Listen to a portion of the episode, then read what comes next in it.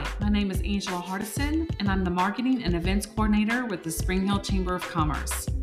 Today, our Executive Director, Becca Melton, is talking with the founder of Uncle Classic Barbershop, Amy Tanksley, about her journey as an entrepreneur from opening her first barbershop to now having seven locations throughout Nashville and Middle Tennessee. Okay, Becca, take it away.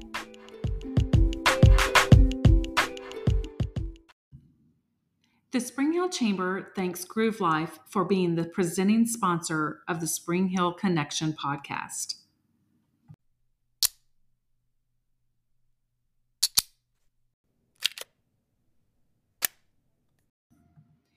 Those satisfying sounds are none other than the Groove Belt and Groove Wallet by Groove Life. Founded by former Alaskan adventure guide Peter Goodwin, Groove Life believes adventure is essential to the human soul.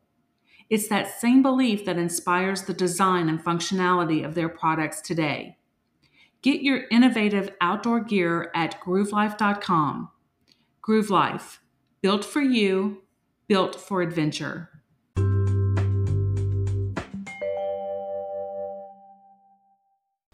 Amy, thank you so much for joining us today on our podcast. Amy Tanksley is with Uncle's Classic Barbershop. Um, many of you probably see them if you live in the Middle Tennessee area. Um, I believe there's seven locations. Seven locations. Yeah, so tell us a little bit, that's a lot to manage. Um, tell us a little bit about how you've gotten to this point. Tell us a little bit about your story. Wow. Well, um, you know, I wish I could tell you that um, when I was younger, this is exactly what I thought I would be doing, but that would be a lie. So, you know, I'm originally from Nebraska. I grew up in Omaha. And I guess growing up, you know, I watched my, my father is a doctor, my uncle is a doctor, my other uncle is a dentist. And so growing up, you know, I always just sort of assumed that you went to college and then you went and got a graduate degree. Um, but when I was in high school, I realized I didn't want to go into medicine at all. That wasn't what I liked. And so I really wanted to go into business, but I really didn't know what business was. You know, I didn't have any examples growing up of folks who were entrepreneurs or business owners. Uh, so I went to the University of Texas and I studied finance, frankly, because I didn't really know what else to study and it seemed like a broad background. Um, and while I was there, you know, the, the top job choices um, coming out of the University of Texas at the time were to go into consulting or banking or oil and gas. And so I guess by process of elimination, I went into oil and gas, which made total sense, and moved to Houston and learned very quickly that Houston is a city of um, booms and busts. And I happened to be there starting my career in oil and gas when Enron mm. went to the Supreme Court and Houston imploded. And so, right out of college, I learned a great lesson of having a job and then not having a job. So I lost my job within three months right out of college. My friends had all gone to Europe. Um, they hadn't started jobs, and by the time they came back to start their jobs, I had already lost my job. So it was a great lesson and welcome to real life. And I only knew that I didn't want to move back to Nebraska. I wasn't ready to go home yet. I wanted to keep going and learning. And so I started networking and talking to anyone and everyone about finding a job in Houston. And long story short, I met a gal who I parked next to at my apartment who told me about this company in Nashville called Asurion. And she had a friend who worked at Asurion, and I sent her my resume. And nine months later, I moved to Nashville, and that would have been early 2003. I'd never been to Tennessee. Mm. I did not know anyone here, mm. literally no one. I knew who my boss was going to be. And at that point, Asurion was this little tiny startup. Our offices were over off of 24 in Harding um, by Hooters. And so when people would say, "Oh, you work downtown, and you know which building are you in? You're by Hooters," I would say, "Oh no, no, no, we're not downtown. We're um, over off of 24 in Harding in a little industrial park." And you know, it was at that point I really got the bug for startup, right? I really thought my career was going to be this super corporate, climb the ladder career. And instead, I wound up working in converted warehouse space with all these really smart, creative people. And it was so energetic because we were building something um, that hadn't been done before. And clearly, Asurion has been a huge success story in Middle Tennessee. And I'm so grateful I got the chance to work there. I was there for about five years. Mm. And I met my husband there. So on our very first date, uh, he told me that his dream was to open a barbershop. And I told him that was crazy. You know, I told him I, I didn't want to be married, and I last thing on earth I wanted to do was open a barbershop. So of course it was a successful date. Uh, but on that date, I knew that we would get married. It was just so easy, and it's been almost 17 years now.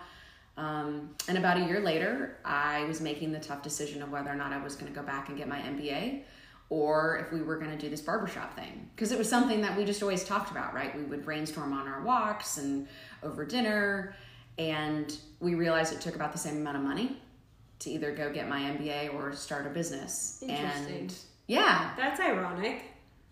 Well, yeah, I mean, we had, I'm good at research. That's one thing I'm pretty good at, right? And so we'd come up with a business plan and we'd done the math. And so when we were comparing, you know, you can go back to school and get a degree in business, or you can use the same amount of money and do business. Uh, so we took a loan out, a second mortgage on our house, mm. which you know a lot of people tell you never to do, but that was the only way we were going to fund this thing.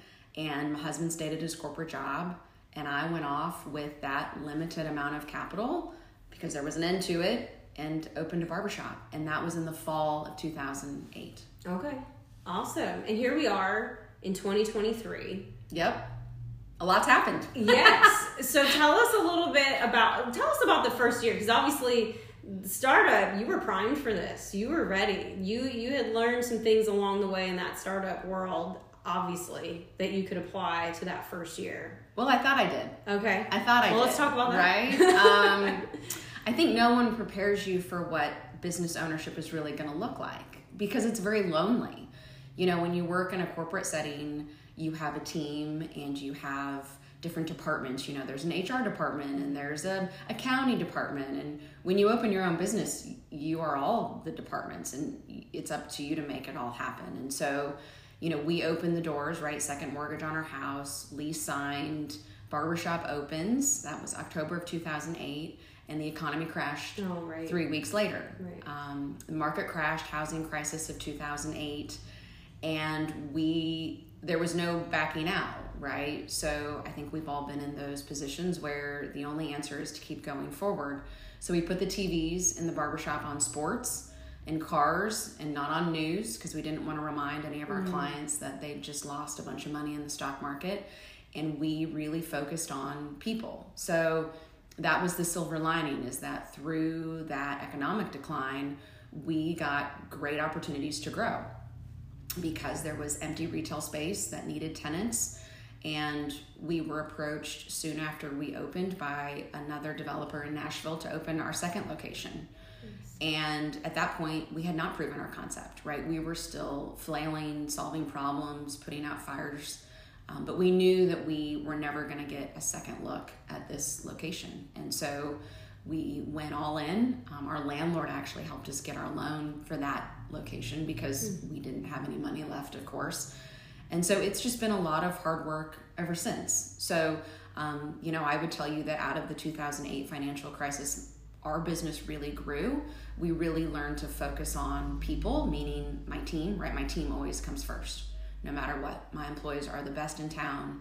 They're the most incredible people, and they always come first because I know if I take care of them, they will take care of my clients. Um, and that is always where it starts and ends with what's important in my business.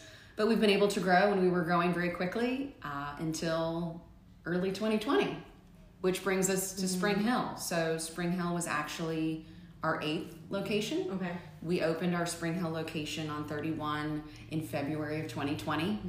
We had opened um, two previous stores in 2019, and that was the fastest we'd opened locations and we were open for exactly five weeks before the shutdown hmm.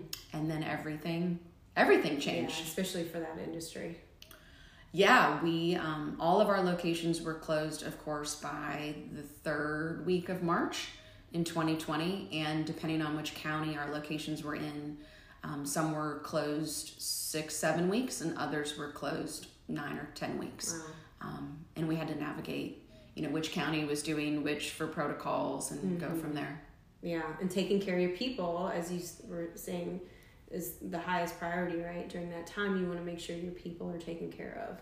Well, that was the hardest thing I've ever been through. Right. You know, we opened again. We were up to eight locations in February of 2020. I had almost 70 employees, and overnight we had to lay them all off um, because we didn't know how long we were going to be closed, and you know, our our number one expense at any people business, right, is always payrolls.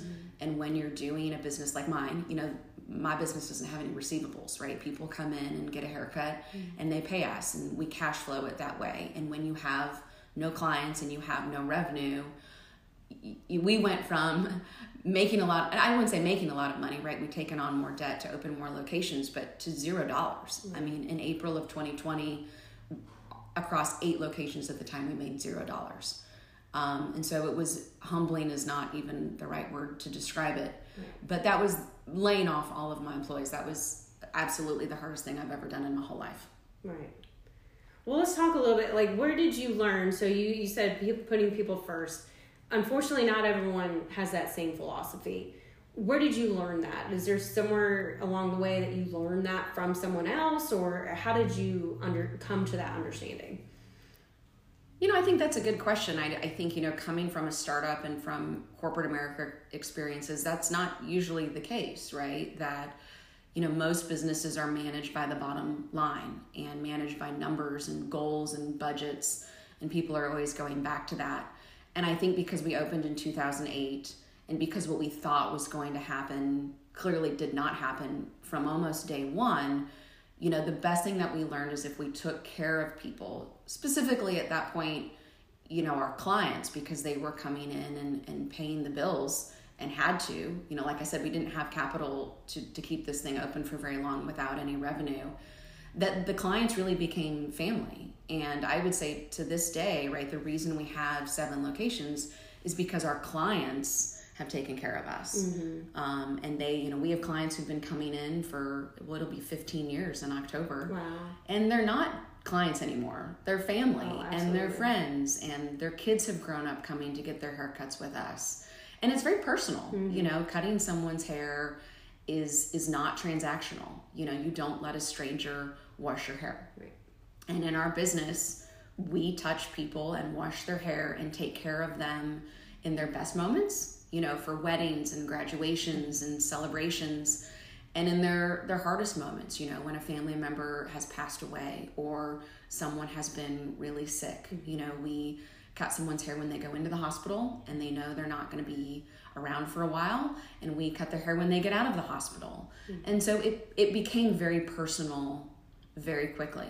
Um, and that's the case with my staff too. Of course, we've celebrated lots of wins together, and of course, at this point now in 2023, we've celebrated a lot of a lot of losses as well. Yeah, oh, that makes sense. So you didn't go back and get your MBA. You got you got it on the street. I did. I did. I got a real life MBA. You got a real life I MBA. did. So let's talk about some of the resources, some of the some of how you taught yourself. Like, what are some of the things that that you utilized um, to really help you? As you said, you wore every hat Yeah. um, to kind of get this this machine going. What are some of the things that you utilize to to help you learn on the go? Well, fear is very motivating, and taking a second mortgage on your house is very motivating. Um, so those sorts of things, right? There's there's no backing out. I suppose has been helpful, but um, you know, I've asked for help along the way, and I've been so grateful for friends and mentors who have stepped in to guide me. And I guess we were two years into our business, two or three years into our business, when a friend who you'll love in the Nashville sort of way, I had played soccer with, mm-hmm. not pro soccer, right? Like why, not even YMCA, rec adult soccer. Yeah. And I've never played soccer in my I life. it. I ran into her at a bar and she said, Hey, are you still doing that barbershop thing? and I said, Oh, yeah, we've got two locations, you know, we're still going. And she said, I'm part of this entrepreneur group here in Nashville mm-hmm. and we're trying to help small businesses grow. Would you like to come be part of our program? And through Debbie, I found the entrepreneur organization here in Nashville. It's actually the third largest entrepreneur organization in the world. Nice. And I think it's very reflective of Middle Tennessee and Nashville in that it's a group of entrepreneurs who help one another, Mm-hmm. um, which I have found, I, I have heard at least in other communities, you know, business owners are, I wouldn't say out to get each other, but they're not one to reach across the table and to help one another. And here in Middle Tennessee, that's the only culture that I've known, and it has been a tremendous help to me. Yeah, no, that's great. No, I, I love that you mentioned that because that's the environment we're trying to create here. Um, and, you know, obviously re- reiterate with every member that's joined of reach out because everyone's willing to help. Everyone has some kind of perspective to lend along the way.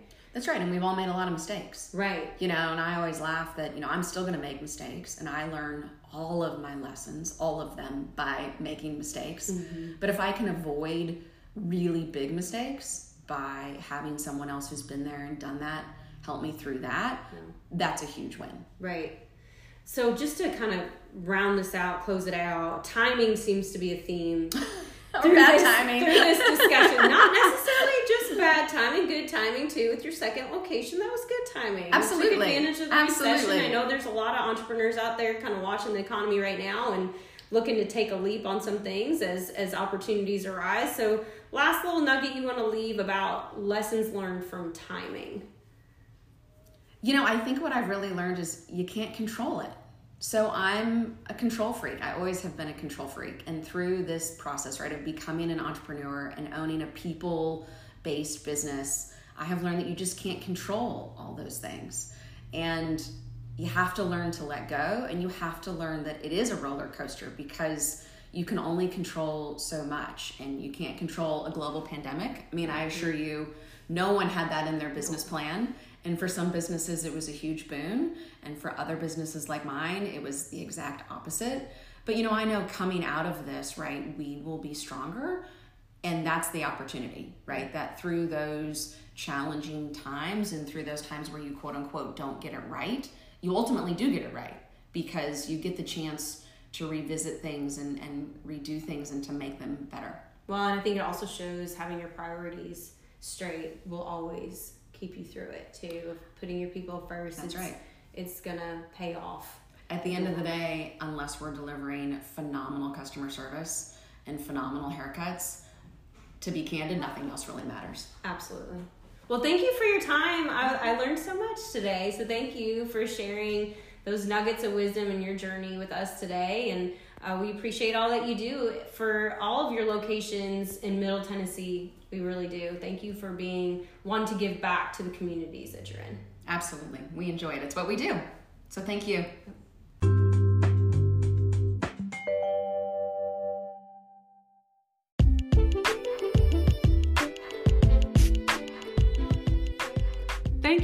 For joining us today. We appreciate your dedication to the Spring Hill business community.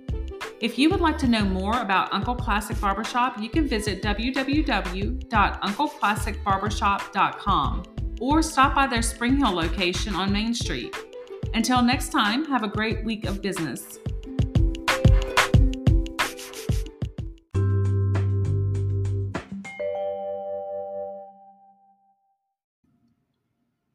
But first, let's hear from one of our sponsors, John Maher Builders. I'm Jack Maher with John Maher Builders, and we've been Spring Hill's number one home builder for over 30 years. We're now offering buy down incentives that can save you thousands on your mortgage when you qualify. Please visit us at johnmaherbuilders.com to learn more.